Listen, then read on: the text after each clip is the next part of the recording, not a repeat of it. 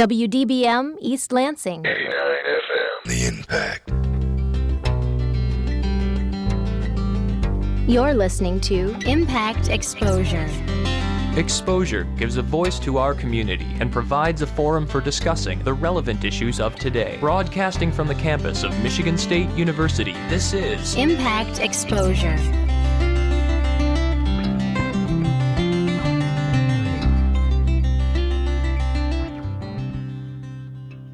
Good evening. Thank you for tuning in to Exposure on Impact 89 FM. I'm your host, Stephen Rich. Tonight on the show, we take an in-depth look at a growing hobby in Michigan, homebrewing. Between an increased interest in artisan food and beverages and a vibrant micro-beer industry in Michigan, interest in homebrewing has grown in recent years. With this year's American Homebrewers Association's National Homebrewers Conference in Grand Rapids that just passed, we're able to talk to experts in the industry about this hobby. This is Exposure.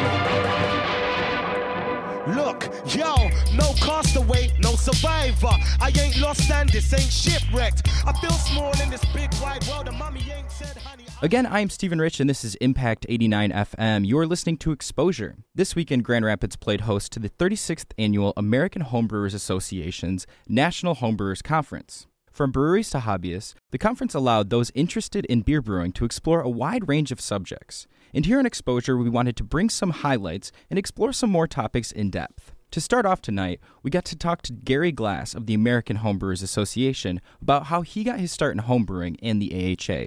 I started homebrewing about 20 years ago, around sometime in, I believe it was 93 or 92. Yeah, I mean, back then there wasn't a whole lot of craft beer available.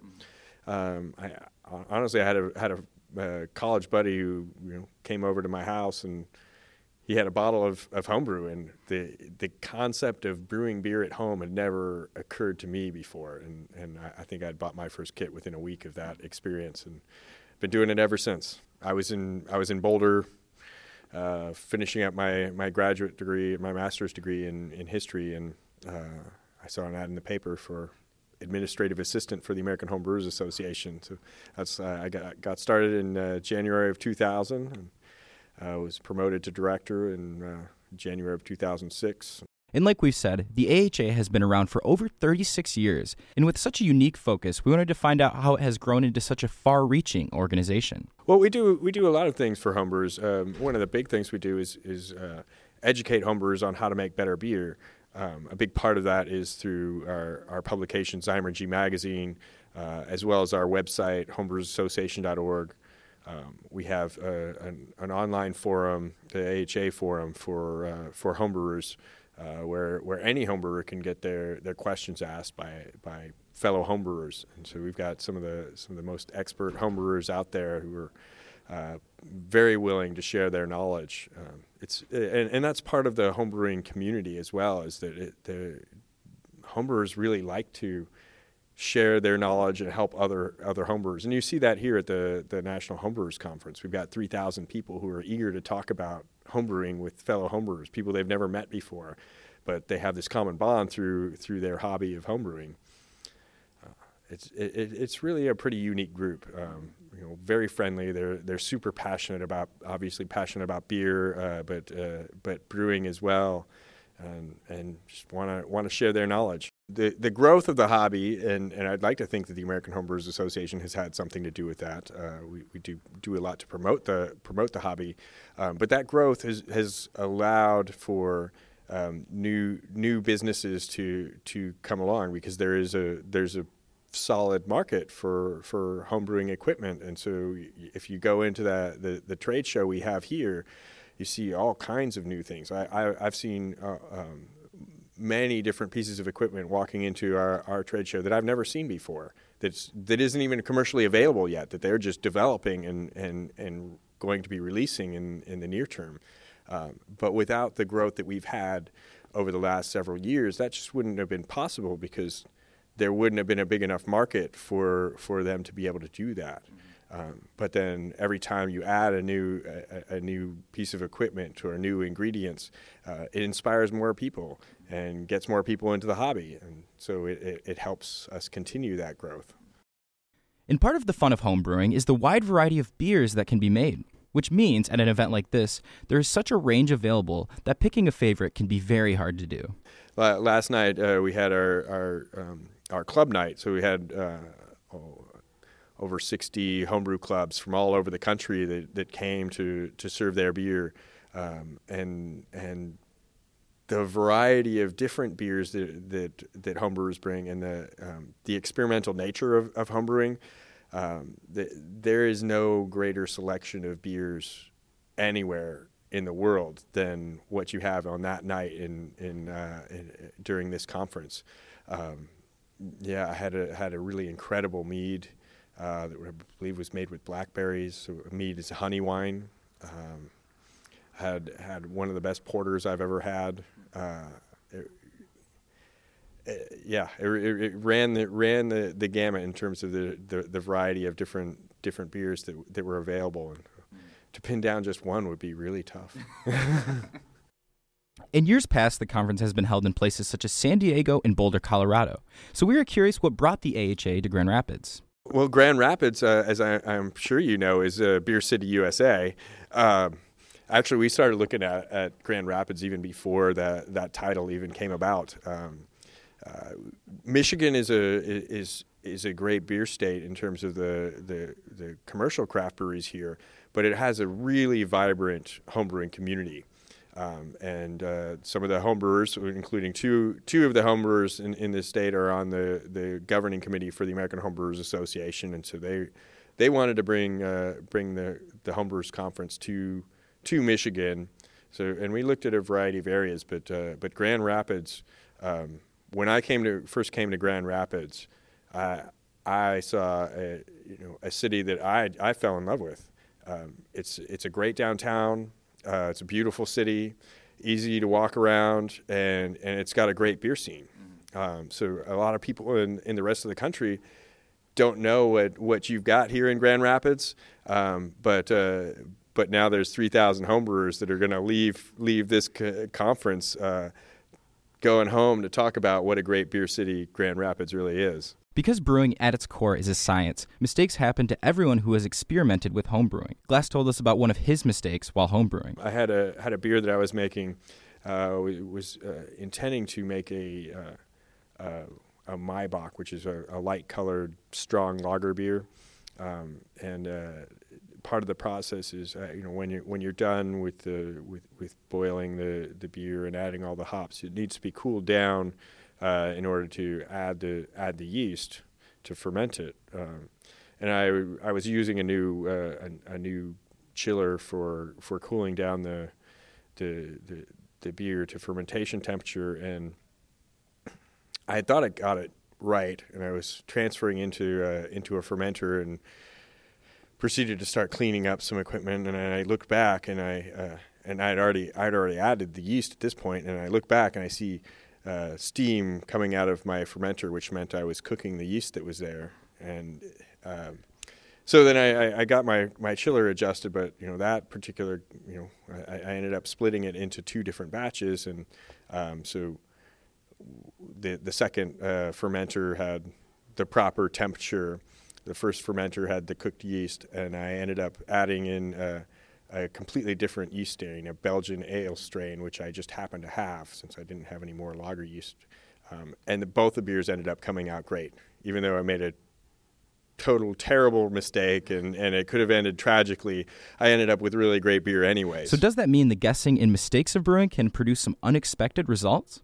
Yeah, you never know. You might find out some new technique via mistake. It's entirely possible. And Glass reminded us that at the end of the day, brewing isn't and shouldn't be complicated. Whenever we're talking about homebrewing, what I like to say is, we've got all this high end equipment that's in our homebrew expo, but really homebrewing is a very simple hobby. It can be as simple as adding a can of hop malt extract into some water and boiling it and then putting it in a fermenter and fermenting it. It's if you could make Campbell's soup, you can make beer. So I think a lot of people are intimidated and thinking that it's a complicated hobby to get into, but it really isn't. And it's a lot of fun. And once you get started, it quickly can turn into a passion.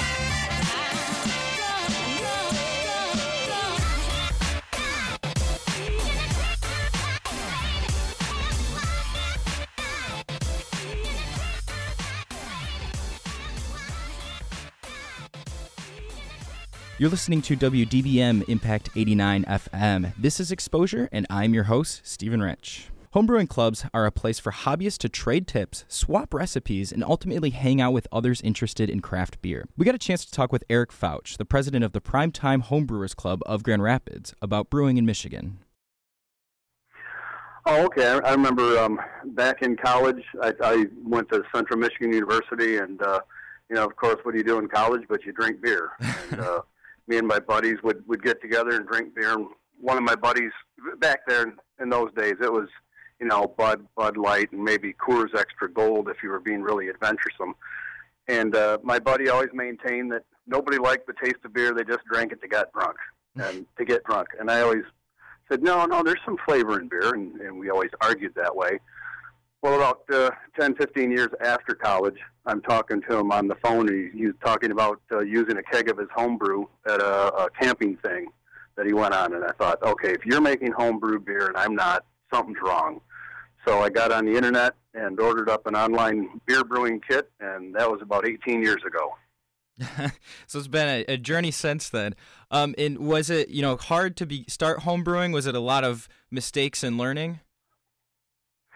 Yeah, there were some mistakes in learning, and I read there are a lot of good books out there. Charlie Papazian is the father of modern home brewing, and he wrote books like The Complete Joy of Home Brewing, mm-hmm.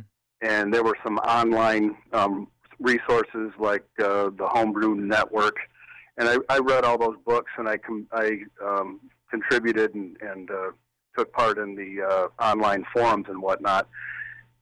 And the first couple of batches are kind of hard to figure out. Once you get the basics down, then it can be very easy if you brew with extracts. If you get more complicated into all grain, then the process gets a little more involved. Mm-hmm. But I've got to say the biggest improvement to my home brewing came when I joined a homebrew club and was able to talk to other homebrewers about what they were doing wrong, and how our beers tasted. Mm. Yeah, and so, almost 20 years of homebrewing now. What has kept you such an adamant fan of homebrewing this whole time? Well, there are a lot of beer styles out there. Mm-hmm. There are 23 categories of beer recognized by the BJCP, the Beer Judge Certification Program, and each category has 4 or 5 subcategories. And I have not brewed all of them. They all have very unique flavor profiles, taste profiles. Some of them you can't get in the United States, so you have to make it yourself if you want to taste it. And on top of that, more than just beer, I've also been very active in making ciders, hard ciders, perry, which is fermented pear juice, mead, which is a fermented honey wine. I've even made sake, which is a Japanese rice wine. Hmm. So there's a big world of fermented beverages out there to be explored, and it would just about take a lifetime to do it.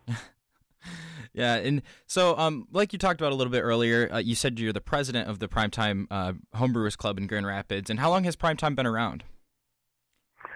They existed for a few years as a loose-knit group of homebrewers that didn't really organize or anything, but they finally got organized in 1992 and registered with the American Homebrewers Association as a registered homebrew club. So we have been in Grand Rapids since 1992. Very cool. And so the reason we're doing the show tonight on homebrewing is because last week was the American Homebrewers Association Homebrewing Conference in Grand Rapids. Was this your first time attending the conference? Yeah, I heard something about that going on. No, I actually, the first time that I went to a homebrewers conference actually was the last time that it was in Michigan. Oh, gotcha. And that was in the year 2000, and it was down in Livonia. Mm-hmm. And since then, I just haven't gotten around to getting back into the circuit and getting out to the annual homebrew conferences. In Livonia in 2000, there were 300 attendees, and this last week in Grand Rapids, there were 3,000. Wow, and so it's grown quite a bit. Yeah, and yes, I not only attended it, but I was on the local planning committee, mm-hmm. So I was in charge of what they called the Beer City Social Club, which was an area that had four 12-tap bars set up, and I was in charge of coordinating and scheduling brew clubs, homebrew clubs from all across the country to come in for 2-hour shifts and serve their homebrews to people who are attending the conference. Wow, so you're doing quite a bit of work. And Primetime itself was also involved with the conference. What sort of things was your club able to do there? Well, one thing we did in preparation for this is we did collaboration brews with four different breweries in the Grand Rapids area. Mm. So we got together with White Flame Brewing Company, which is out in Hudsonville, not too far outside of Grand Rapids, and we did an Imperial White IPA. We collaborated with Bob's House of Brews, and we made a bread saison. The homebrew club, we baked over 100 loaves of pumpernickel bread, and we brought it into the brewery and chopped the bread all up and tossed it into the mash of a saison beer. We did a collaboration with Grand Rapids Brewing Company, and we also did a collaboration with Hopcat, the Hopcat here in Grand Rapids. Oh, very. So you guys and all of those beers were on tap. You know, special tap releases during the conference for conference attendees and whatnot.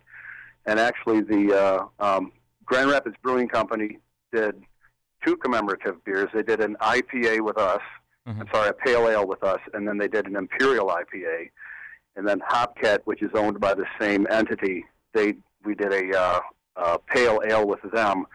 So Hopcat and Grand Rapids Brewing Company did a limited bottle release of these three collaboration beers, and they put them in 22-ounce bottles, and they have them for sale at the at Grand Rapids Brewing Company and Hopcat in Grand Rapids, and they're really good beers. And if you want to pick something like that up, they still have some bottles left.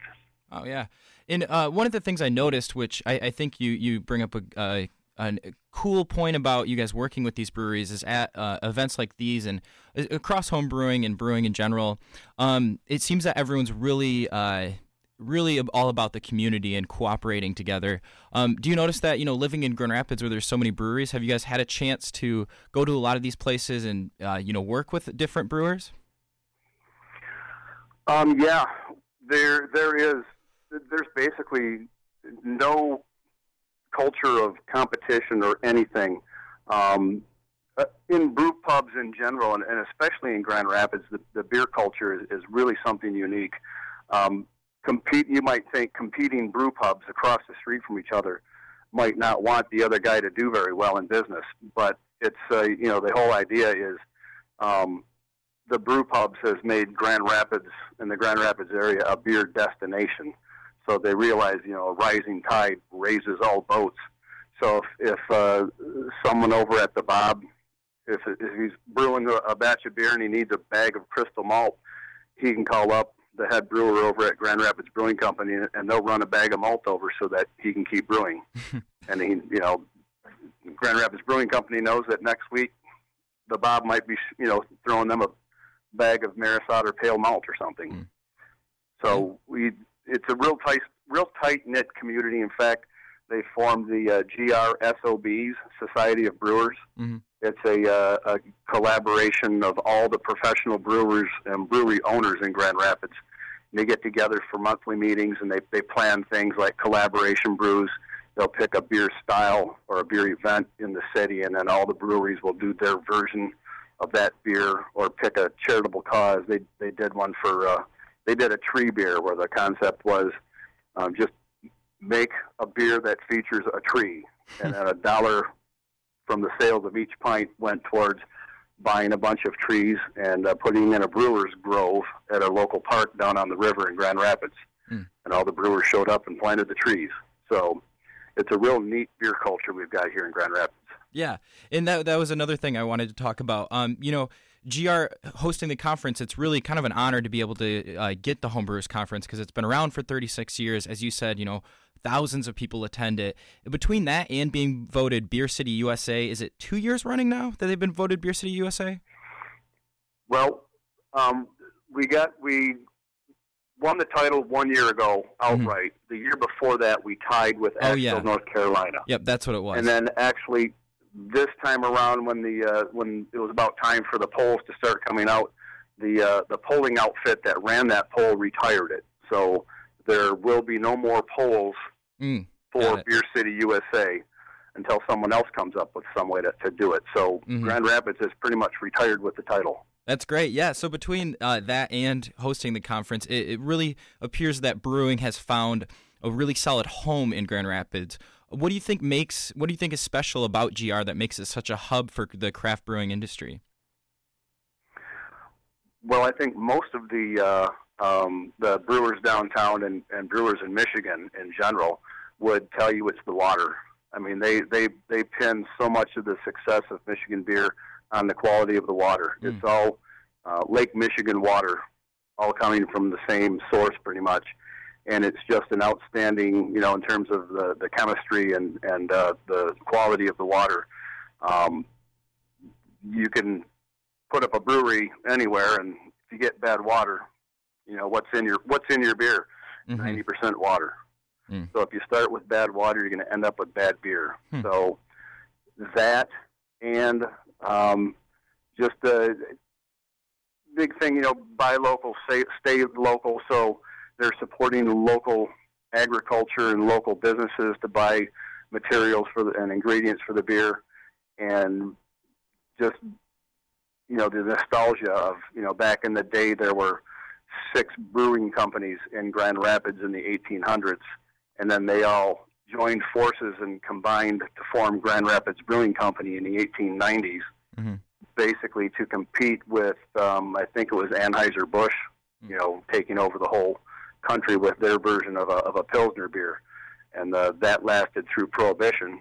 And then when that shut everything down, we're only now starting to recover to get back to how many breweries we had number-wise back in the 1800s, and we're nowhere near saturated. We've nowhere near saturated the market when you take into account how many more people there are now. Yeah. Yeah, and it's a good time to be in the craft beer industry, or the craft beverage industry in general. Yeah, it does seem like it's you know, between brewing, distilling, and craft wine and everything, it's really grown across the board. And back to the conference, you know, at a conference like this, a lot of information is thrown at you. But what's one of the bigger takeaways that you took from the conference? Being on the planning committee. There are a lot of conferences that take place, a lot of technical seminars and whatnot that take place, that they give talk on all kinds of interesting topics. I wasn't able to attend very many of those, but being a part of the conference and out on the floor and listening to the comments, I heard many comments that people were very impressed with the DeVos Center where we had the conference held, the facilities themselves. Mm-hmm. And also just the quality of the homebrew that was available, and the quality and variety of brew pubs in the downtown Grand Rapids area that were walkable. And it's just a wonderful beer culture to have access to that kind of stuff, and then to have the opportunity for the convention to come to our town and be able to really show it off. Mm-hmm. And did you have any new or unique or unexpected beers or anything at the conference? Probably one of the most unexpected things that I ran into, we were talking about craft beverages in general. The craft beer industry has exploded, and right now the craft cider industry is growing at an exponential rate behind it. And then following that same business path is a quote-unquote new craft beverage that's being rediscovered, which is mead, fermented honey wines. And, that's the oldest fermented beverage in human history, but it's being rediscovered now. And in the conference, there was a seminar that I was not able to attend, but I was able to sample their meads. They're making sour meads. There's a big trend in the craft beer industry to make sour beers. There's like Jolly Pumpkin in Dexter, Michigan, is solely a sour beer producer.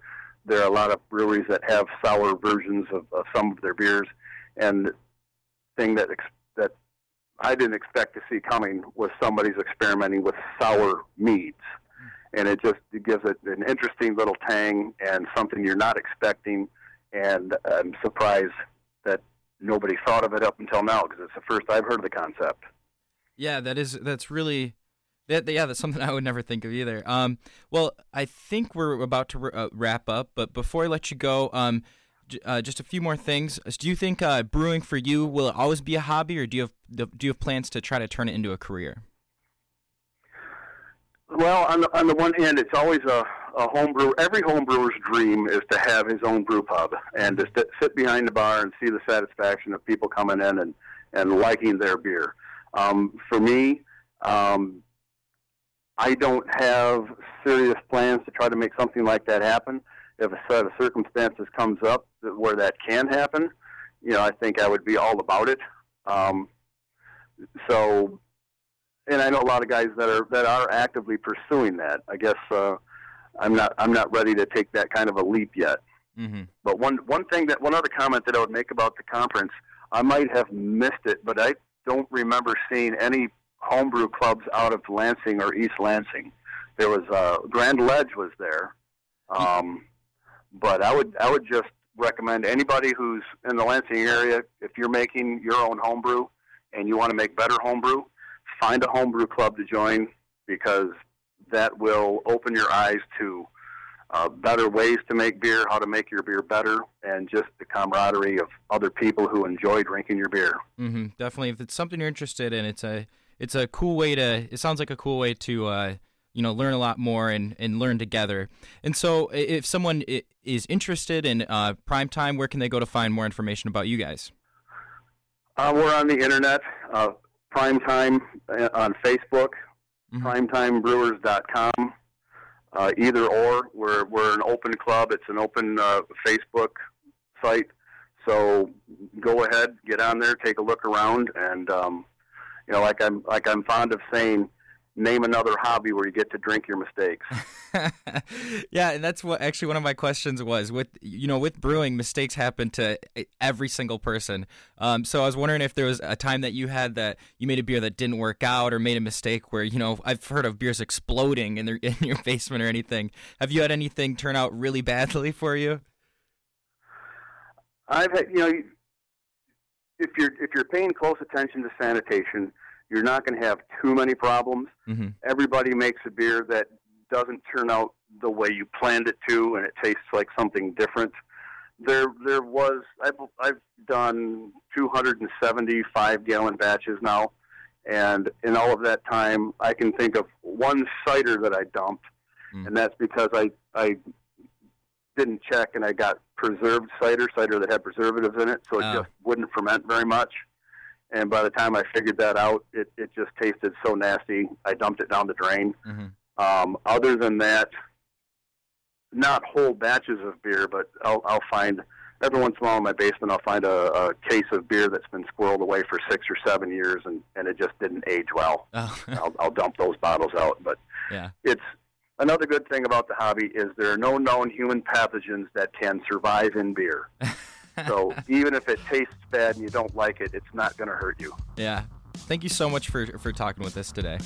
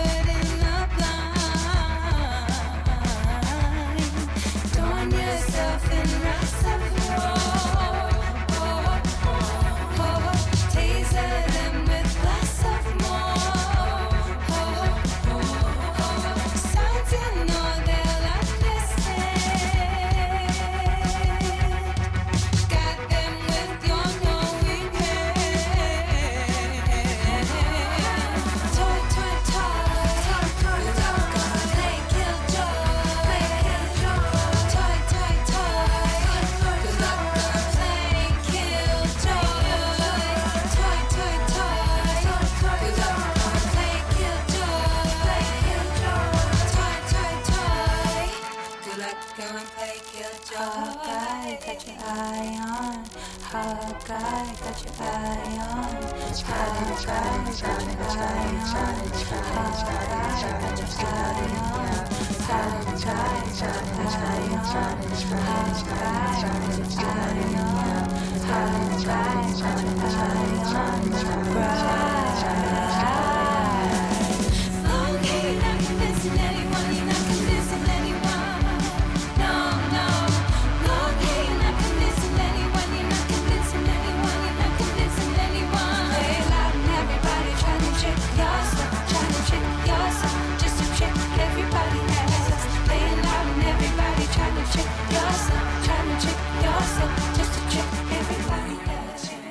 This is Stephen Rich, and you're listening to Exposure on Impact 89 FM. As Toland mentioned, meads and the use of honey have grown in brewing. And with that growth, many brewers have started to examine what it takes to be a beekeeper in order to understand how honey can affect the process.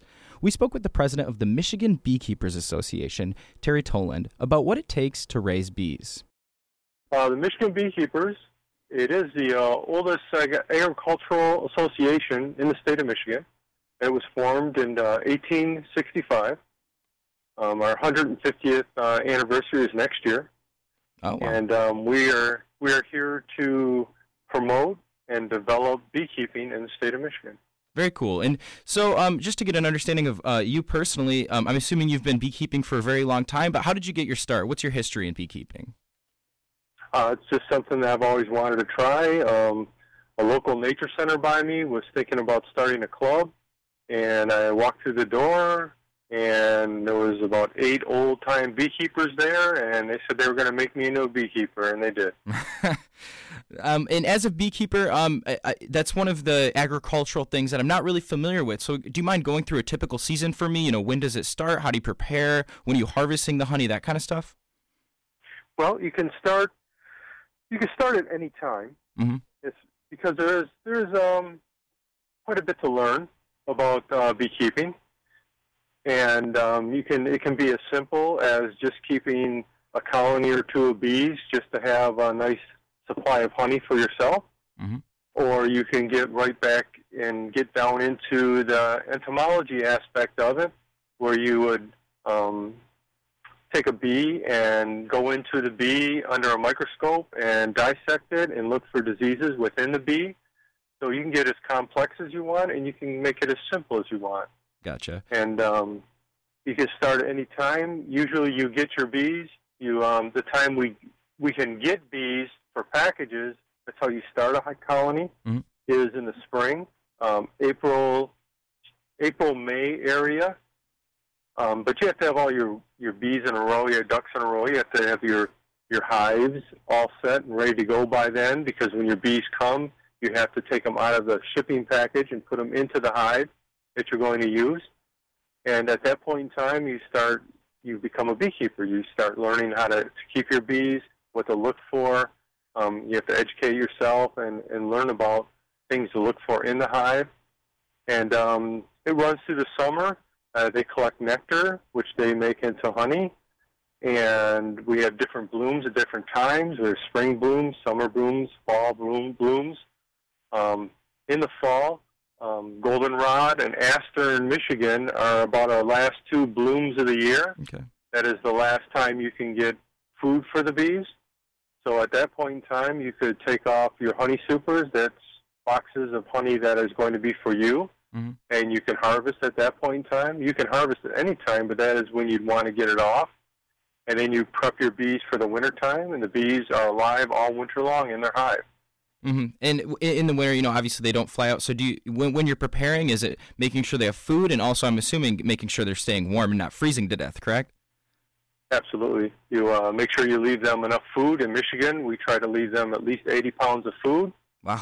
And you want to supplement that to make sure they have enough to get them through the winter.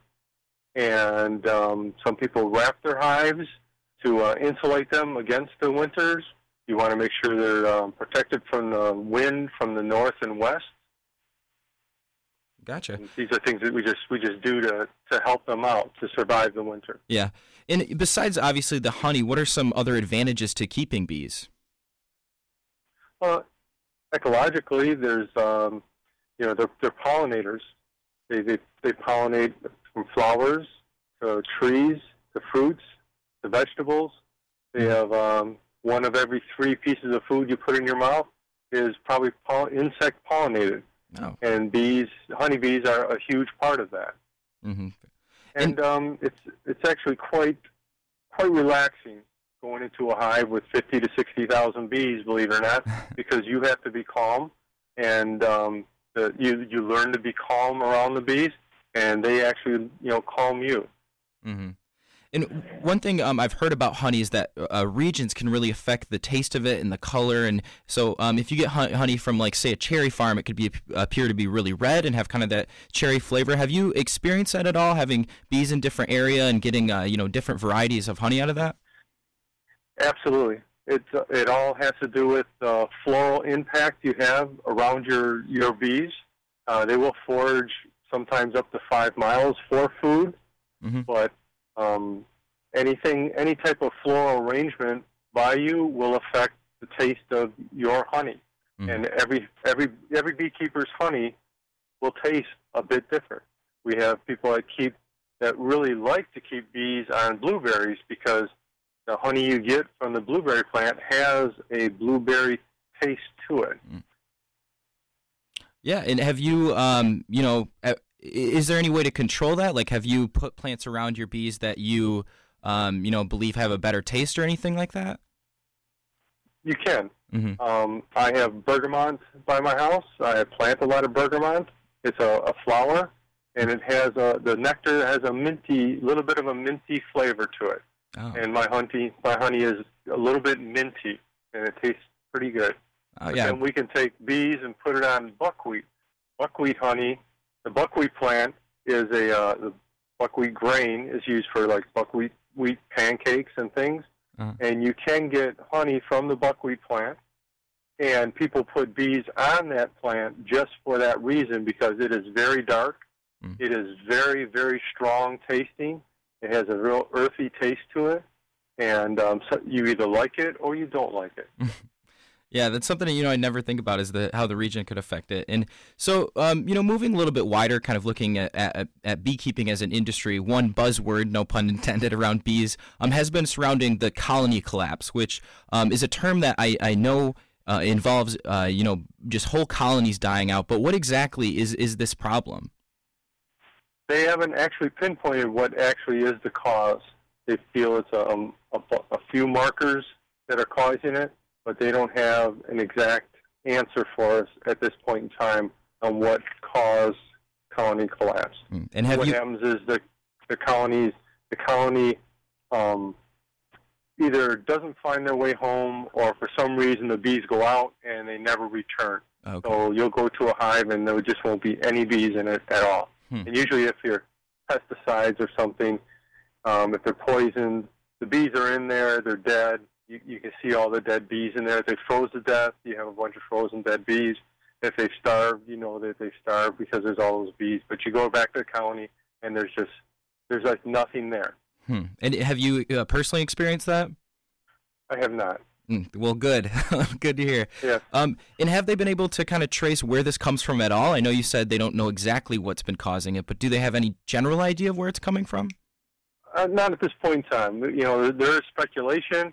And there's a lot of concern about certain things that are used nowadays that weren't used prior to colony collapse disorder, but that would be pure speculation, and I wouldn't want to go there at this point in time. Gotcha. And is there anything that beekeepers have been able to do to combat that and prevent that? Not really. They do feel that varroa mite is a parasite that we deal with, mm-hmm. and varroa seems to be a big factor in it. So beekeepers are asked to control their varroa mite count in their hives. Okay. Every hive has varroa mite. It's a parasite that we deal with. So we ask the beekeepers to go in there, and we teach them how to check for it and what they can do to try to knock down the number of mites that they have in their colony. Gotcha. And so coming back to Michigan, there seems to have been a growth or at least an increased awareness in beekeeping in Michigan. What makes Michigan such a good place for beekeeping? Michigan has a very diverse agricultural crop within the state. We have the cherry crop, we have apples, the peaches. We have a lot of fruits. We have a lot of vegetables grown here in the state. Pickles are a big thing in this state. All of these things are pollinated by insects, so honeybees are here. Plus, we have an abundance of wildflowers, and even though it's considered an invasive species, we have star thistle. Star thistle honey is like some of the sweetest honey you'll ever taste. Very cool. And so for someone who's interested in getting started in beekeeping, what do you think the best way to get started is? I would suggest, first off, is to join a club. We have many clubs around the state, and they're a wealth of knowledge. Usually it doesn't cost much to go to a club. You can, a lot of them are free. You can just go there and learn about beekeeping. Most have a mentor program where somebody's going to actually take you under their wing, help you out a bit. If you have problems in your yard, you can call them up and they'll come over, take a look for you, see what's going on. There's quite a few schools. We have just a lot of, we're growing as far as an association in numbers because of the amount of interest in the state of Michigan. Okay. And if someone's looking for more information on the Michigan Beekeepers Association, where should they head to? They can feel free to check our site out, Michigan Beekeepers at michiganbees.org. All right. And we also list local clubs on that site. Okay. And we have a big spring conference, and we have a fall conference. Cool. So definitely a vast amount of knowledge available. Well, I want to thank you so much for being with us today, Terry. Thank you, Stephen.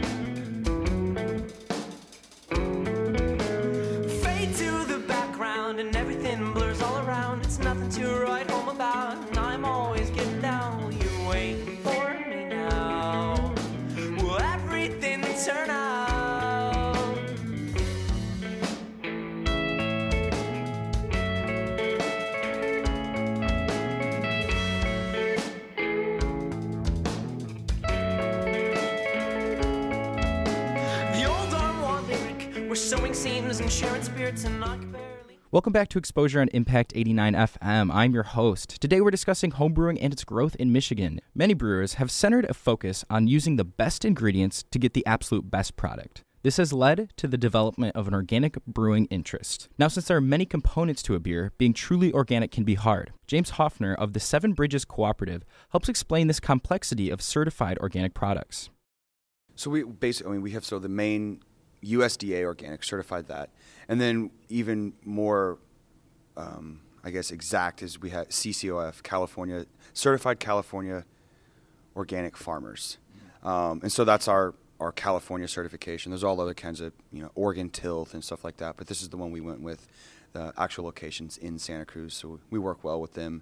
And yeah, so we're certified as a handler, seller, all that kind of stuff. So, and all our products are organic in the shop. So our whole facility is organic.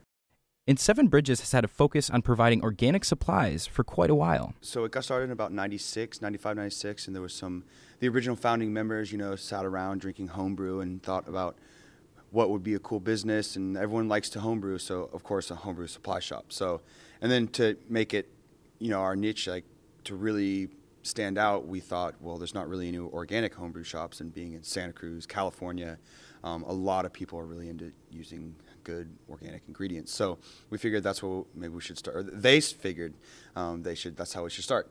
So they started, you know, sourcing organic ingredients back then was probably next to impossible. We only had brie, base malt, and a couple specialties and hops and stuff like that. But slowly we've been, you know, ramping up, or more organic farms are growing stuff like that. And so I finally got involved. I bought my first brew kit and equipment kit at Seven Bridges because I lived there. I went to school there and started making beer, and then started getting involved and knowing all the guys there. And it actually took me like a year to get a job there originally, just to go pack DME, do all that kind of stuff. I quickly advanced and got to do a bunch of other stuff, and now I'm the assistant manager. So I do sales, I brew back there, I do customer service, do ordering, all kinds of stuff. And so like I said, I'm the secretary of the board. I'm one of the owners, assistant manager. So I do a lot of work around there, and I enjoy it. It's a lot of fun. But the question remains, why organic? Does it truly make a difference when brewing? And I usually tell people, and I don't have any science behind this, but I've heard a lot of people that when they use, some people they get an organic bag and some conventional. When you actually mash it, people are telling me that they get actually a better efficiency.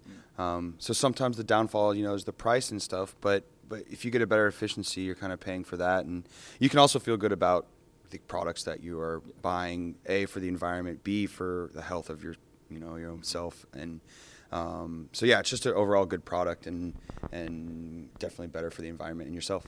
There was a woman here today who said, she really liked us because she didn't really trust any of the other ones. She knew we were all organic and stuff, so she loved it. And so, yeah, I think a lot of people really do it for their sake of mind and what they're putting in their body should be organic and stuff like that. So I feel like a lot of people really do that. Not necessarily the flavor, and that's why we bring all these beers to NHC, is just to show people that a lot of people have this, organic beer, you can't make good organic beer. We think we make good organic beer, and so we bring a lot to showcase and see if we can't get people to change their mind. Organic is usually more expensive. James, however, believes that this price difference is going to decrease.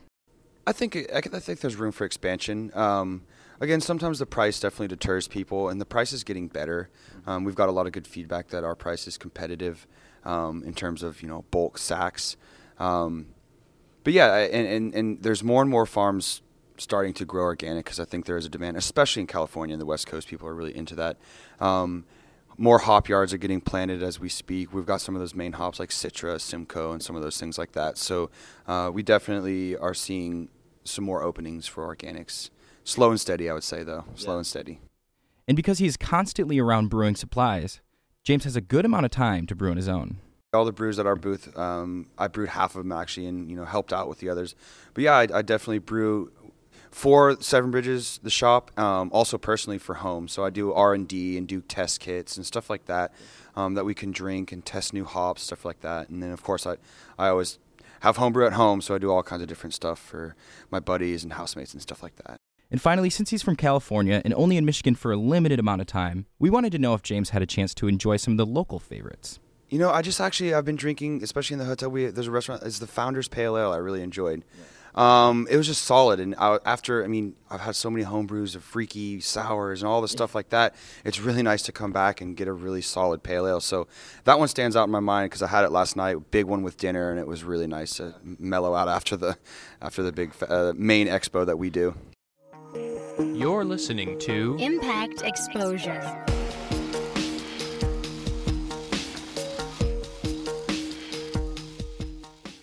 At the football game, Jim shows the telltale signs of being wasted. He starts flexing for the camera. He refers to his muscles as gunboats. He screams, "How's this for a halftime show?" Jim streaks the field. It's easy to tell if you've had way too many to drive. But what if you've had just one too many to drive? Never underestimate just a few. Buzz driving is drunk driving. A public service announcement brought to you by the U.S. Department of Transportation, the Ad Council, and this station. For more variety than you'll hear on any other station, listen to the Impact Primetime, where you can find a different specialty show every night of the week. Sunday nights, check out Sit or Spin from 8 to 10 p.m., where you can voice your opinion on what new music we play here on the Impact. Only on Impact Primetime. Gentlemen, want to hear our specials? Sure. First, we have the seafood special. It's been sitting around here for a week. We're known around these parts for our food poisoning. Wouldn't it be great if you could be warned of life's risks? If you have diabetes, you can. It's called A1C, a simple blood test that can help measure your risk of complications such as heart attack. To find out more, go to www.diabetesa1c.org. Brought to you by the American Diabetes Association, Juvenile Diabetes Research Foundation International, and the Ad Council. Now, back to Impact Exposure.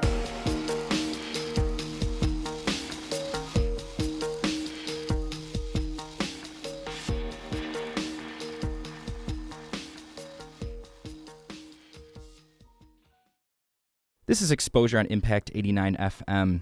Like James explained to us, certified organic breweries is a long and tough process. Just finding the proper resources can be difficult, but maintaining the status is downright too difficult for many breweries. In fact, in Michigan, Grand Rapids Brewing Company is the only brewery to have certified organic status. Sean Blanc is the general manager of GR Brewing, and he starts with a bit of history about the Grand Rapids Brewing name. The original Grand Rapids Brewing Company was around right downtown Grand Rapids in the late 1800s, and basically when Prohibition came in, it shut them down, essentially. So in the early 1900s, they shut down. So it didn't exist for a while. And then in the early 90s, I believe, don't quote me on those dates, but there was a Grand Rapids Brewing Company that opened up on the outskirts of town, out on 28th Street. And it was around for about 6-8 years, and it just wasn't super successful, I think, based on location and whatnot. And they ended up closing down. And the name Grand Rapids Brewing Company was just kind of out there, which is a great name for a brewery in Grand Rapids. So clearly, at that point, Mark Sellers, who is our owner, he also owns Stella's, Hopcat, and McFadden's. He had decided to buy the name Grand Rapids Brewing Company and build a brewery downtown. And we were curious about the specific requirements in order to be considered certified organic. No more than 4% of your ingredients can be non-organic to be actually USDA certified. You have to pass your certification audits by the USDA every 6 months. You just have to purchase organic product and brew with organic product. So, yep, you have to track it, have all your recipes. Like, there's a lot of paperwork involved. It's to be organic. It's harder. So it's more of a challenge, but for us, it's worth it because the product we're giving out. And obviously with these requirements, new and unexpected challenges emerge. I think the biggest challenge is creativity. I think that's why one thing I'm really proud of Grand Rapids Brewing Company for is we've been able to have a lot of creativity based on how good our actual brewers are. So Jake Brenner is our head brewer, and it's quite amazing what he has been capable to do based on the limited ingredients. So, I mean, our first year, we brewed 50 different beers for a new brewery and being organic. That's incredible. I found that stat kind of got lost in, the shuffle a lot, but I always remember it because that's one of the most things I'm proud of. One of Grand Rapids Brewing's specific challenges was producing a mango beer organically. To source mass, organic fruit is, number one, it's outrageously expensive, and number two, it's hard to find, for what we need it for. And if we did find it, we'd have to charge everybody $10 a pint, which we wouldn't sell the beer anyway. So what we ended up doing was sourcing organic tea. Our Mango Blonde, which is our number one seller, is a blonde ale infused with mango Ceylon black tea. So what we found by doing that, which actually was a win-win for us, I don't think we really knew it going into it, but when you infuse it with the tea, you end up with not that overpowering fruit flavor going on in there. So it's just enough fruitness to it where it doesn't kill your stomach and you can only have one. Yeah. Some people love fruit beers, but some people like them, but they can only drink one because it's just too fruity. But the blonde ale has that mango touch to it, but it's not overpowering where you You can drink several. And every step of the brewing process includes more requirements in order to stay on track. You just have to write down. Everything has to be recorded. So you can't just clean up after a batch, sanitize, and move on to the next batch. You have to stop and take note of what you're doing, how much clean supplies you're using, where you're using them, how you're using them. Like, the USDA is pretty thorough on what they expect from you. And Sean believes that Grand Rapids Brewing has added another element to the Grand Rapids beer community.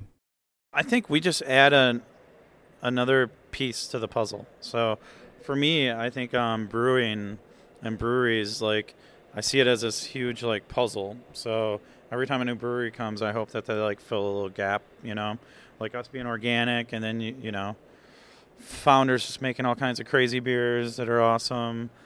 Vivant, with their focus on the Belgian style, like, I think, you know, just different breweries doing different things and focusing on different things. So it's really turned into a destination, as you can see.